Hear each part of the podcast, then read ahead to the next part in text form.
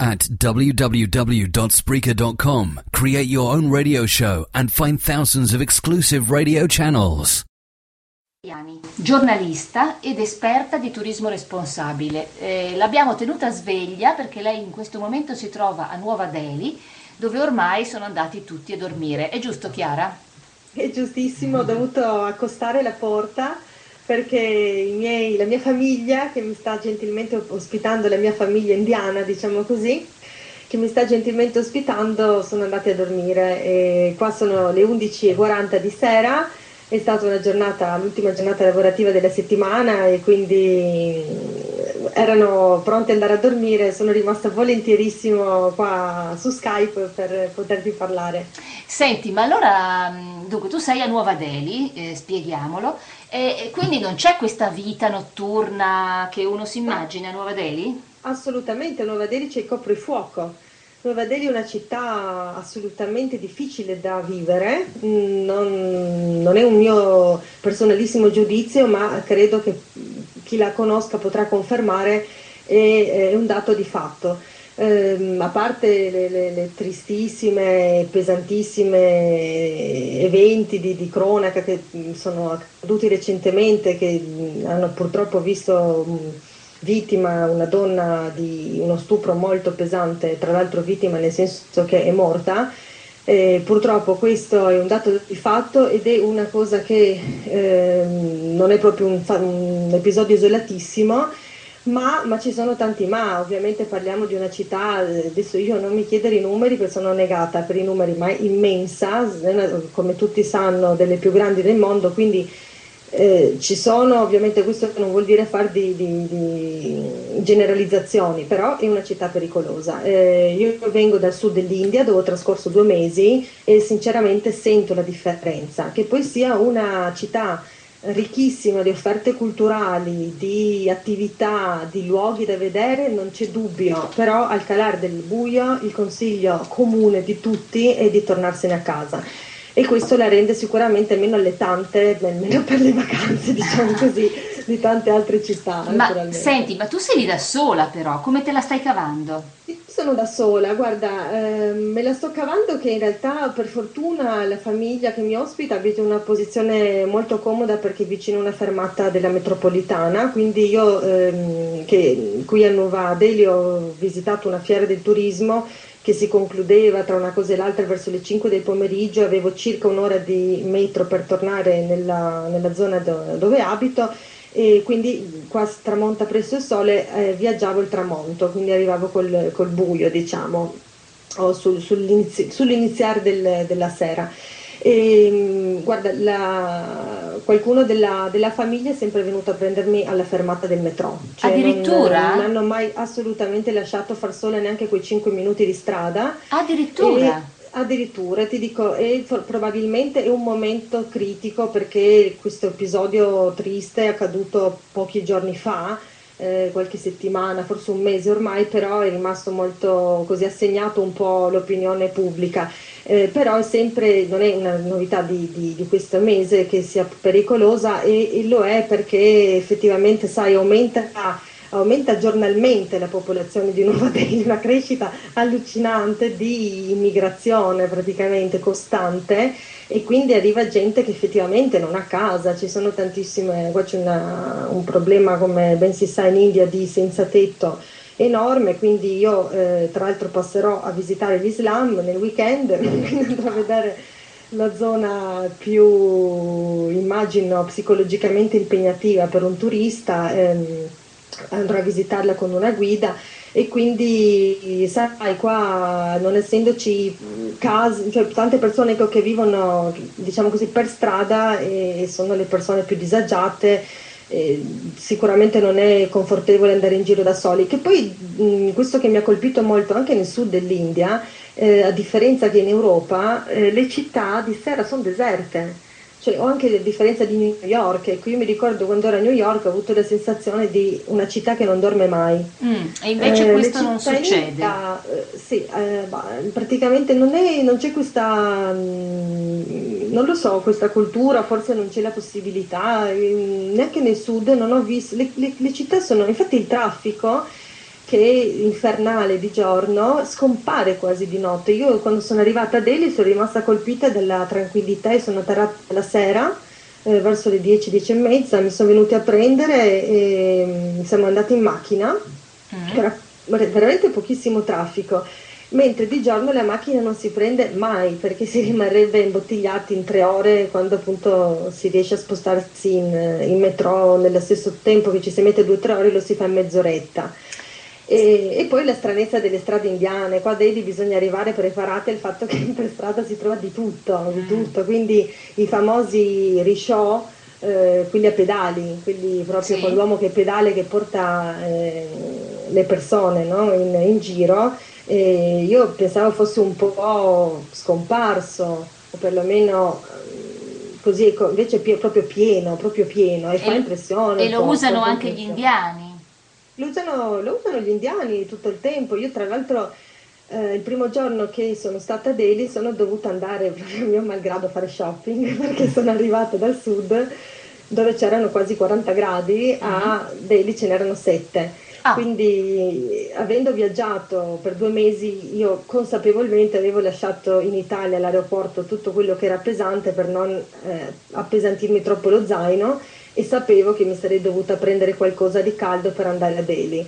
È stato divertente perché quando ero in Kerala, appunto 30 gradi abbondanti, eh, sono andata in diversi negozi a chiedere se posso comprare una maglia più pesante, una giacca, qualcosa. Ecco, in Kerala non esistono i vestiti pesanti. Che bellezza però, un po' l'invidio. Sì, un invidio, ero disperata perché non, non, ho trovato nulla, ho trovato soltanto una sciarpa di lana di un negozietto nepalese. La mm. sciarpa e basta, perché quella magari uno la compra come souvenir, quindi ce l'avevano. E quindi sono arrivata e sono dovuta andare la mattina dopo a comprarmi i vestiti caldi e, e sono stata, mi ha accompagnato la, la figlia, la, diciamo, la, ragazza che abita qua con me, che ha 19 anni, quindi è stata una perfetta shopping eh, consultant, no? proprio mm. mi ha portato nei negozietti che non l'avrei mai trovato da sola naturalmente e siamo scesi di casa e lei è salita tranquilla su questo risciò e io ho avuto quell'attimo di proprio oddio cosa faccio cioè nella mia, mm, così come posso dire, senso morale, mm. non, non, non, io pensavo che non ci sarei mai salita. Ti su, faceva una certa impressione che uno a piedi ti, ti, ti trasportasse. Eh, sì, sì, quindi ti dico, sono, cioè, ma allora non mi, ero con lei e una sua amica, eh, mm, non, non hanno fatto proprio caso a me, ci stavano chiacchierando, sono salita, io che dovevo fare, quindi sono salita, ci ho messo un attimo a abituarmi all'idea di avere questo calare eh, portandoci a noi, tra l'altro per una miseria, non so, 10 rupie, cioè una cosa vergognosa. Che, che equivalgono a quanto? Guarda, 50 rupie sono praticamente mh, mm, meno di un dollaro. Ah, quindi 10 rupie è proprio niente, pochi centesimi.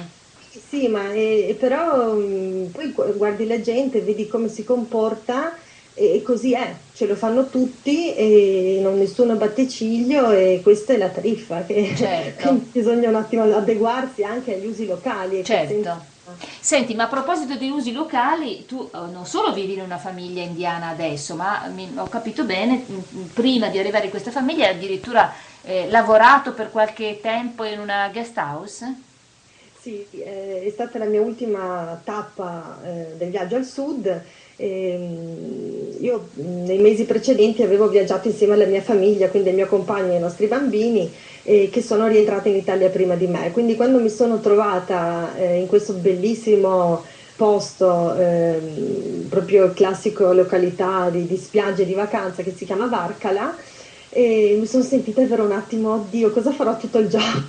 Perché abituata a non avere neanche 5 minuti liberi e in realtà Ah, ne avrei avute tutte le mie 24 ore per me e sinceramente mm, non avevo tutta questa voglia di starmene in spiaggia semplicemente a prendere il sole perché c'era troppo da, da scoprire, da imparare del luogo e ho pensato che il modo migliore per farlo era, tra virgolette, lavorare. Eh, quelli che chiamano qua karma yoga, perché non, è, non essendo pagato, mm. uno non lo considera lavoro, ma lo considera karma yoga, quindi eh, il lavoro che nobilita, che ti pulisce il karma perché lo fai non per denaro ma per esperienza. in realtà eh, io ci ho risparmiato qualche rupia perché eh, davano vitto alloggio in cambio di queste 5 ore di lavoro che mi sono state, come posso dire, estremamente formative oltre che divertenti perché aiutavo in cucina. Ah, e quindi hai imparato a cucinare indiano? No, purtroppo a cucinare perché molto poi la signora che cucinava non sapeva l'inglese, quindi era tutta gesti, mm. però eh, ho imparato a fare il chai, il masala chai come lo chiamano qua, con tutte le spezie, il, il, perciò il tè all'indiana con il latte dentro e bollito con tutte le spezie, l'ho imparato a fare. Ah. Quindi, però il resto più che altro aiutavo, tagliavo le verdure, però guardavo, no? si, si, ruba con l'occhio e poi mi divertivo a servire i clienti, i turisti che non capivano che cosa facevo lì. Quindi divertente domande, ma scusa ma sei indiana, ma sei italiana, ma allora sei sposata con un indiano? Questa è la domanda più frequente, ma sei sposata con un indiano? Perché se no non, non, si, non capiscono perché un occidentale dovrebbe lavorare dietro i fornelli in India se certo. non ha certo. qualche motivo così recondito. Senti, ma tu in India eh, ci sei da parecchio tempo e hai, hai viaggiato un po' in lungo e largo con due bambini relativamente piccoli, giusto? Sì, noi abbiamo fatto due mesi in India e abbiamo viaggiato eh, in lungo e in largo vedendo pochissimo di questo immenso paese, quindi eh, abbiamo visto in realtà solo alcuni luoghi di Kerala e Tamil Nadu perché già così le distanze sono state impegnative e abbiamo viaggiato zaino in spalla con i due bimbi e con i loro zainetti anche loro. Abbiamo provato un po' tutti i mezzi di trasporto, quindi dal treno all'autobus, tutto di, di classe low budget abbiamo provato anche l'elefante, abbiamo provato appunto risciò personalmente e mm, abbiamo provato anche il motorino in quattro senza casco. Ah, questa sì che è un'esperienza pericolosa. Eh sì, che... no, in realtà l'abbiamo provato in una zona molto poco trafficata, e... però è divertente perché ci si ritrova tutto in colpo, sembra di avere 14 anni, invece eh, quasi 40. E, e come è stato? I, ba- I bambini come hanno reagito a questo viaggio? I bambini benissimo, devo dire che sono stati molto, molto bravi, molto mm, adattabili, mm, assolutamente si sono divertiti, gli è piaciuta l'India, e hanno incominciato a parlare, mm, posso dire insomma, a sufficienza in inglese per poter giocare con gli altri bambini. È stato un viaggio molto positivo anche per loro. Il piccolo si è ambientato totalmente perché a due anni eh, diventi parte del luogo dove stai, men che non si dica, non, non, hai nessuna barriera mentale di nessun tipo forse non dico che non hai ricordi di casa perché ce li hai, ma mh, mm, non hai senso del tempo che abbiamo noi, quindi non, non ti tocca la cosa che stiano passando più o, o meno giorni. Eh, non, non, ti chiedi se torni quando torni. Quindi certo. il piccolo che si chiama Manu, che tra l'altro è un nome indiano, era totalmente indiano. Grande ovviamente aveva qualche mm, momento di nostalgia di casa e, a sei anni. E, però devo dire che è stato molto molto bravo ad adattarsi a tutto perché ovviamente col passare degli anni eh, si fa più difficoltà anche nei gusti, nei cibi per esempio. Eh, il piccolo si lamentava, tra virgolette, cioè diceva che era piccante ma mangiava avanti senza battere ciglia, invece il grande ci ha messo un po' di più ad abituarsi alla cucina indiana e, e, quando l'ha fatto era conscio di averlo fatto, cioè era molto orgoglioso, era contento e ci diceva guarda ho mangiato anche se piccante e, e, hanno mangiato tutto, noi non abbiamo mai preso cibo italiano se non per qualche rara occasione eh, che siamo andati a trovare un amico italiano che, che vive in Ida, allora ci ha fatto la pasta al pesto per la gioia dei bimbi, però se no il cibo era indiano, il cibo era locale, qua magari così mi riconduco un attimo alla mia eh, formazione di turismo responsabile perché la, l'importanza appunto di mangiare il cibo locale e serve ad entrare nella, nella, cultura del luogo, se no assolutamente ti perdi un pezzo di viaggio. Certo. Senti, tu stai comunque per tornare in Italia, giusto? Eh sì. Dove continuerai, 20... continuerai ad occuparti di turismo responsabile una volta a casa? Sì, mi piacerebbe mm, continuare ad occuparmi di turismo responsabile ed iniziare ad occuparmi di più eh, di India, magari unendo i due argomenti, quindi cercando di vedere che cosa eh, si fa.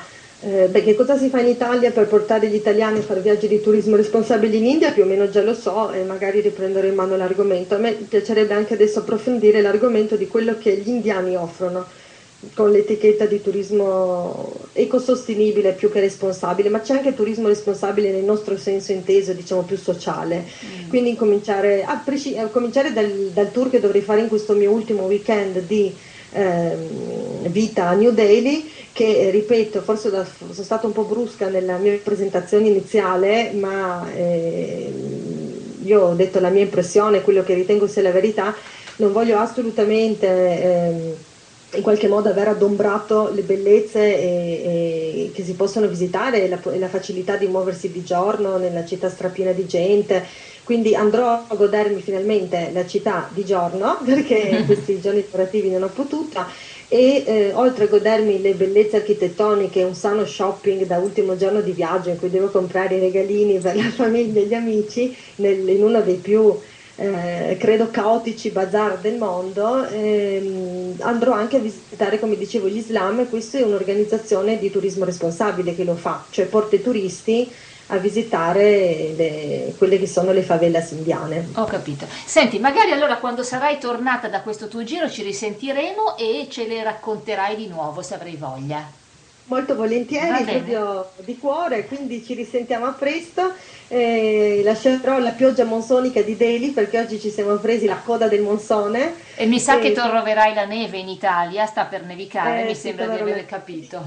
Esatto, nella mia città ha nevicato molto questi giorni, però mi sto ambientando perché dopo l'estate meravigliosa, l'estate, l'estate nel senso di, di, proprio meteorologico del termine, meravigliosa del Kerala e del Tamil Nadu per fortuna che sono passata per Delhi, se no avevo uno shock. Eh, sicuramente. Sto abituando con i 7 gradi umidi dei monsoni e il sole che spunta ogni tanto. Senti, grazie tanto, eh Chiara. A presto a risentirci. Grazie, grazie a voi, grazie Daniela.